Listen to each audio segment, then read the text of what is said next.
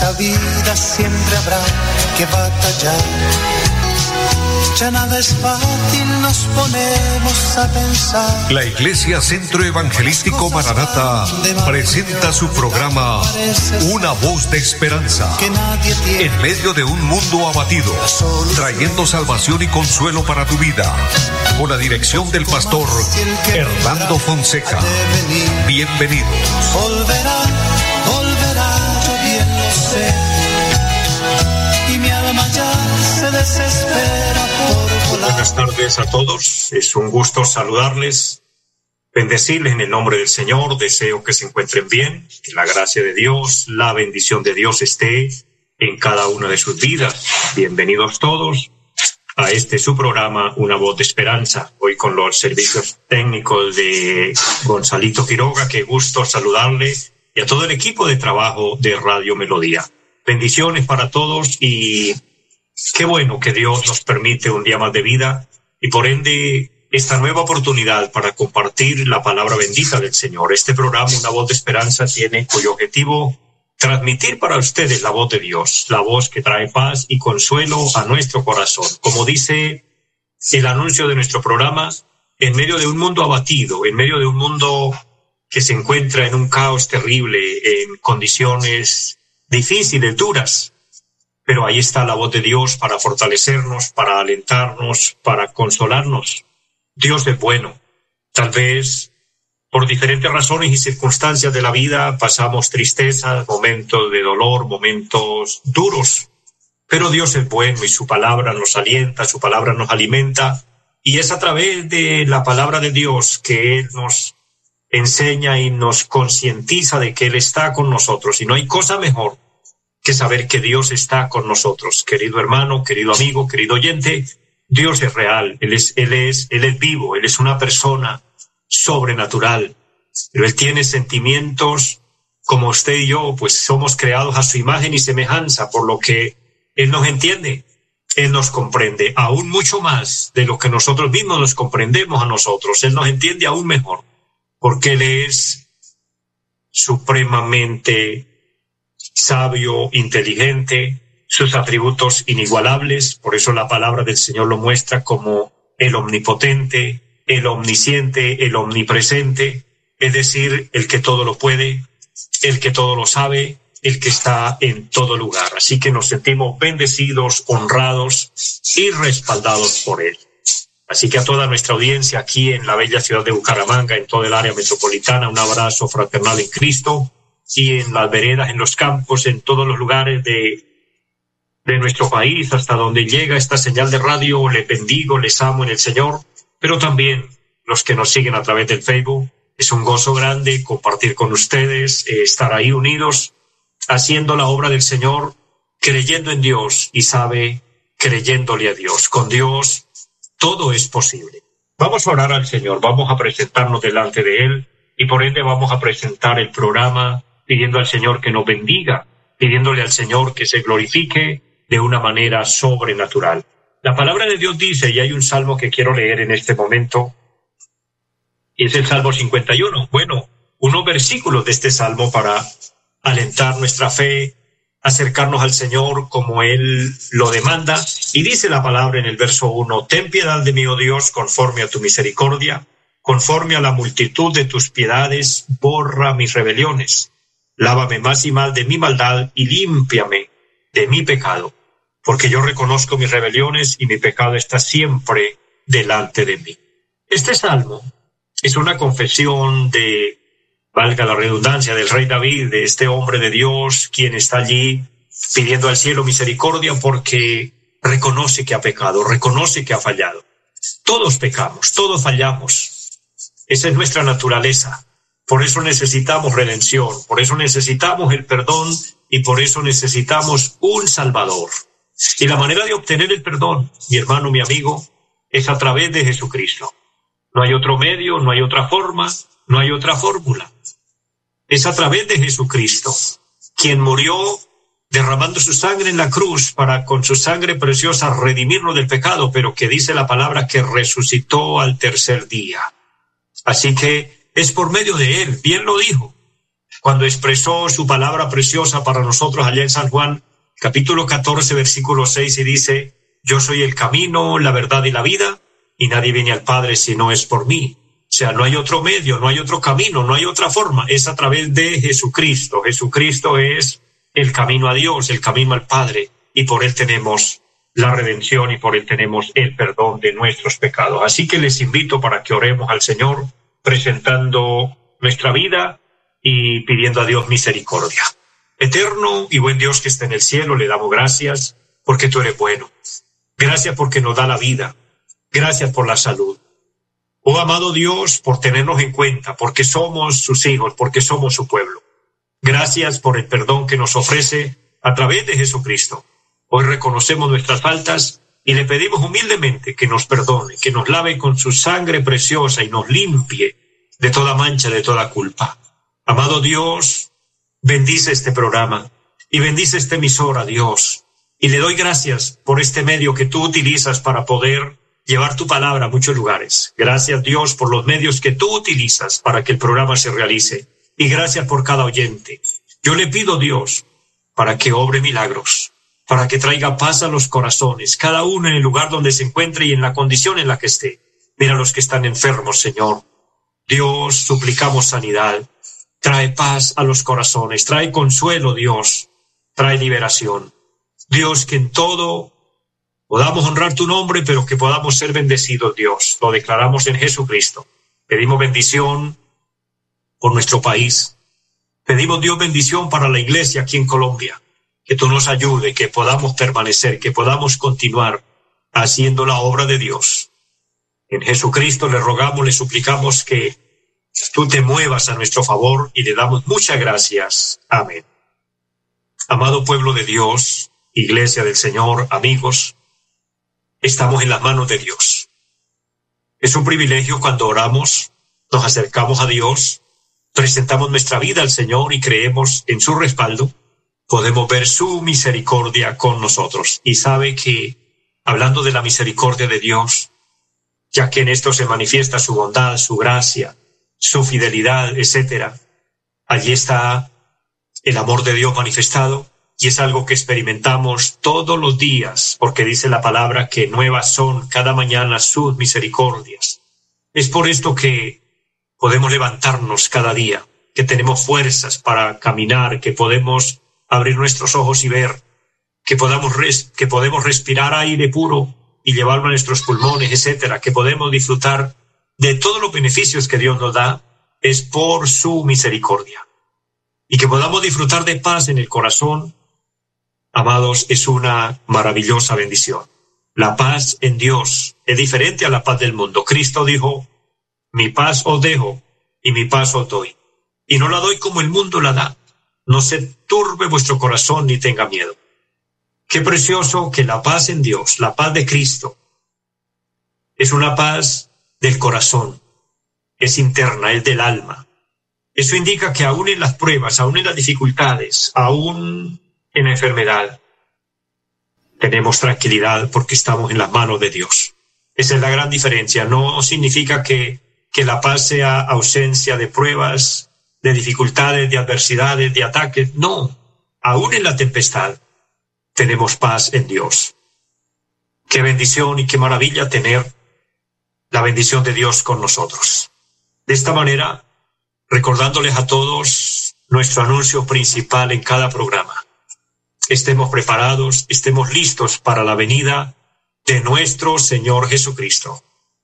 Muchos no lo creen, otros aún se burlan de este tema, pero es un tema doctrinal, es un tema bíblico.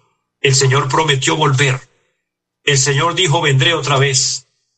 Hubo un anuncio donde unos ángeles que estaban presentes cuando Jesús ascendió al cielo le hablaron a la multitud que estaba allí y le dijeron, este Jesús que ha sido tomado de vosotros al cielo, así vendrá otra vez. El Señor volverá. Él ya vino a redimir al mundo. Y eso nadie lo puede negar. Jesús vino a esta tierra, naciendo del vientre de María por obra y gracia del Espíritu Santo. Realizó su obra, murió y resucitó al tercer día. Ascendió a la presencia de Dios, a la diestra de Dios, dice la palabra, pero Él volverá. Por eso le esperamos y Él solo nos dejó algunas señales, pero dice la palabra el día y la hora, nadie lo sabe, solo que las señales hoy, de acuerdo al, al, al programa profético de Dios, las señales están cumplidas. Así que yo les invito a estar preparados, a estar listos, a esperarle, porque el Señor vendrá en cualquier momento. Es una bendición poder compartir con ustedes este anuncio, esta palabra. Por ende, recordarles también la dirección en pie de cuesta donde el Señor nos permite realizar su obra, allí en la carrera séptima número 371 del barrio Amaral en pie de cuesta.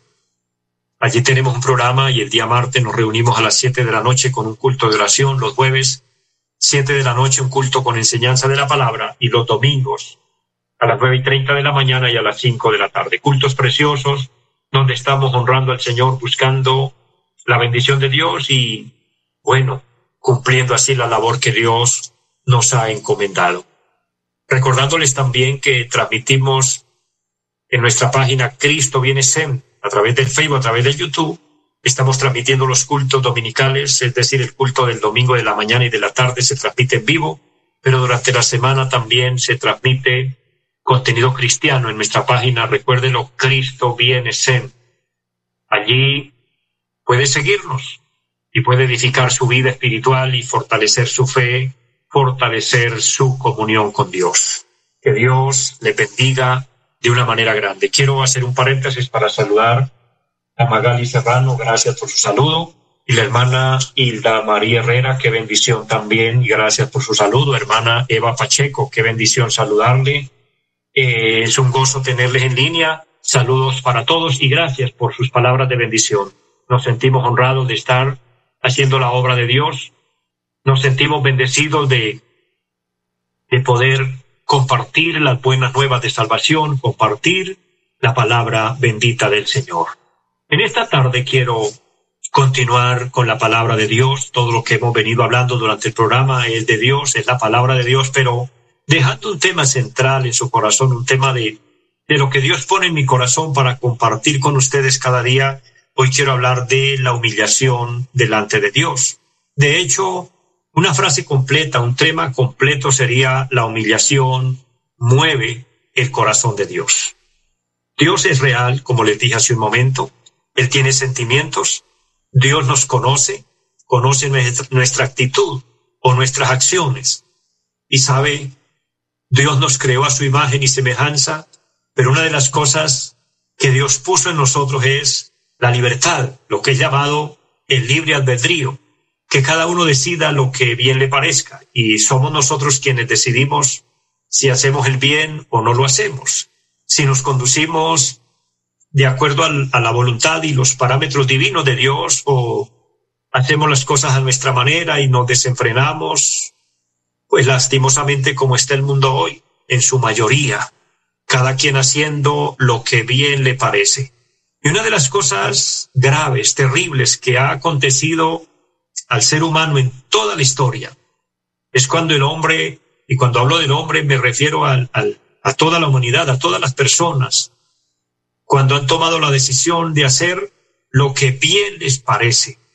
Hay una época, en el libro de los jueces, a través de la Biblia encontramos cuando Dios refiriéndose aún al pueblo de Israel, su pueblo escogido, su pueblo predilecto, se apartó. Y así como las demás naciones, vivían en su desenfreno, en su pecado, eh, en sus asuntos, en sus cosas, sin tener en cuenta a Dios. El pueblo de Israel cayó también en el mismo pecado, en, en la misma dureza de corazón, en la misma rebeldía contra Dios, y dice la palabra que cada uno hacía lo que bien le parecía. Y cuando el ser humano hace lo que bien le parece, siempre hace las cosas mal, con todo respeto, pero siempre va en el camino equivocado. Un ejemplo muy elemental, muy simple que podemos eh, de pronto analizar es como cuando un hijo desobedece a los padres. Si bien somos conscientes, un buen padre, una buena madre, desea lo mejor para sus hijos. Los padres siempre anhelamos lo mejor para nuestros hijos. Es por esto que muchas veces les llamamos la atención, les damos un consejo y muchas veces les decimos, a ciertos temas sí y a ciertos temas no. Y a nosotros los humanos siempre nos gusta casi en todo que nos digan que sí. Pero cuando un padre le dice a un hijo que no por alguna causa, por alguna razón, es por el bien de ese hijo. Sin embargo, en la naturaleza humana, los jóvenes, aún adolescentes, con muy corta edad, ya se le enfrentan a los padres y les dicen, es mi vida y yo hago con ella lo que yo quiera. Y cuando hay un hijo así, ese hijo termina mal. Ese, ese hijo termina en caminos equivocados. Ese hijo termina en el, en el lugar equivocado. Termina mal. Precisamente por querer hacer lo que bien le parece. Eso para presentar un ejemplo elemental. Ahora, si lo hablamos globalmente, generalmente, es el problema del ser humano. Querer hacer solo lo que bien le parece sin tener en cuenta a Dios. El tener en cuenta a Dios es lo más importante, es lo más relevante en la vida y yo diría lo más indispensable. Tener en cuenta a Dios es reconocerlo como el creador, reconocerlo como el dueño de nuestras vidas, reconocerlo como que sin Él no podemos, porque es por Él que tenemos todo, es por Él que tenemos vida, es por Él que tenemos salud, es por Él que tenemos todas las bendiciones y es por Él que tenemos la oportunidad de arrepentirnos y alcanzar la salvación y alcanzar la vida eterna. Cuando entendemos solo esa parte, entonces podemos dar el paso de humillarnos delante del Señor. Hay una palabra que quiero leer. Hemos abierto hoy el libro de los Salmos y especialmente el Salmo 50. Y dice la palabra del Señor en los versículos, el versículo número 16 y número 17 de los Salmos, dice la palabra, porque no quiero sacrificios que yo lo daría, no quieres holocausto. Los sacrificios de Dios son el espíritu quebrantado, al corazón contrito y humillado, no despreciarás tú, oh Dios. Este pasaje precioso de la palabra nos habla de la humillación delante del Señor, de humillarnos delante de Dios. Es una bendición que nosotros podamos, a través de la palabra, ver lo que el Señor nos muestra, lo que el Señor nos enseña a través de su palabra, cómo podemos ver lo que a Dios le agrada, cómo podemos ver lo que Dios anhela y desea de nosotros. El rey David entendía del tema, el rey David conocía lo importante que era humillarse delante de Dios. Por eso él dice, porque no quiere sacrificios que yo lo daría. O sea, no lo vamos a mover con cosas. A Dios no lo podemos impresionar con cosas materiales, por decirlo de alguna forma. Porque Él es dueño de todo. A Él le pertenece todo. Ahora, ahora eso no quiere decir que uno no pueda ofrecer algo para Dios, sí, pero no para impresionarlo, sino más bien por gratitud y más bien en reconocimiento de que Él es el dueño de todo. Pero en este punto de la palabra dice, los sacrificios de Dios son el espíritu quebrantado y el corazón contrito y humillado. Por medio de un profeta, especialmente el profeta Miqueas, el capítulo 6, por los versículos 6 en adelante y especialmente el verso 8, afirma esta gran realidad. Dice el profeta, ¿con qué me presentaré delante de Dios? Me presentaré con un millar de carneros, me presentaré con muchos sacrificios y con muchas ofrendas. Entonces, no, Él te ha declarado lo que es bueno. ¿Y qué pide Dios de ti? Solamente hacer justicia y amar misericordia. El humillarnos delante del Señor, el ponernos en sus manos, el, el, su misericordia, el reconocer que nosotros somos pecadores y que necesitamos de Él. Es una bendición, es un privilegio muy grande que nos ha concedido. Es un, es un privilegio que tenemos como personas para presentarnos delante del Señor, postrarnos delante de Él y reconocer que Él es bueno, Dios queriendo bendecirnos, porque mire, el deseo de Dios siempre es bendecirnos, el deseo de Dios es siempre el bien para nosotros. Por eso Él no nos obliga, Dios no obliga a nadie a que se humille delante de Él, Mire, Dios no obliga, no obliga a nadie a que se arrepienta, Dios no obliga a nadie a que le sirva. Todo esto debe ser voluntario, debe ser por voluntad nuestra. Sin embargo, Él hace un llamado porque desea la bendición para nosotros. Dice la palabra de Dios en el segundo libro de las crónicas, los que toman referencias bíblicas, el segundo libro de las crónicas, capítulo 7, versículo 14, dice la palabra, si se humillare mi pueblo, sobre el cual mi nombre es invocado, y oraren y buscaren mi rostro, y se convirtieren de sus malos caminos, entonces yo oiré desde los cielos y perdonaré sus pecados y sanaré sus tierras. ¿Qué es lo que nos muestra allí la palabra? Dios nos enseña, Dios nos hace un llamado cuando dice, si se humillare mi pueblo. O sea, Dios espera por parte nuestra, por parte de los seres humanos, que le reconozcamos y que nos humillemos delante de Él, que le pidamos perdón por nuestras faltas, que reconozcamos que le ofendimos, porque todos ofendemos, todos hemos pecado. La palabra dice, por cuanto todos pecaron. El problema está en nosotros, porque debido a la desobediencia de Adán y Eva, el pecado pasó a todos los hombres. Dios queriendo remediar esta situación, envió a Cristo como el Salvador, envió a nuestro Señor para que Él nos redimiera del pecado. Ahora Dios hizo su parte. Dios se despojó de lo más grande, de lo más valioso del cielo, que fue su amado Hijo. Nuestro Señor Jesucristo vino a morir por nosotros. Hoy ya es nuestro compromiso, nuestra responsabilidad humillarnos delante de Dios, reconocer que necesitamos el perdón. El problema radica en nosotros los humanos, que somos los que fallamos, que somos los que pecamos pero aún así no queremos reconocerlo. El apóstol San Pablo escribiendo una de sus cartas, y especialmente la carta a los Efesios, él escribe y dice que el ser humano en su desenfreno, en su pecado, perdió algo especial, y es que perdió la sensibilidad. Cuando se pierde la sensibilidad, cuando se hace un corazón duro, cuando se hace un corazón que ya no siente, entonces difícilmente se reconoce el error, difícilmente se reconoce la falta.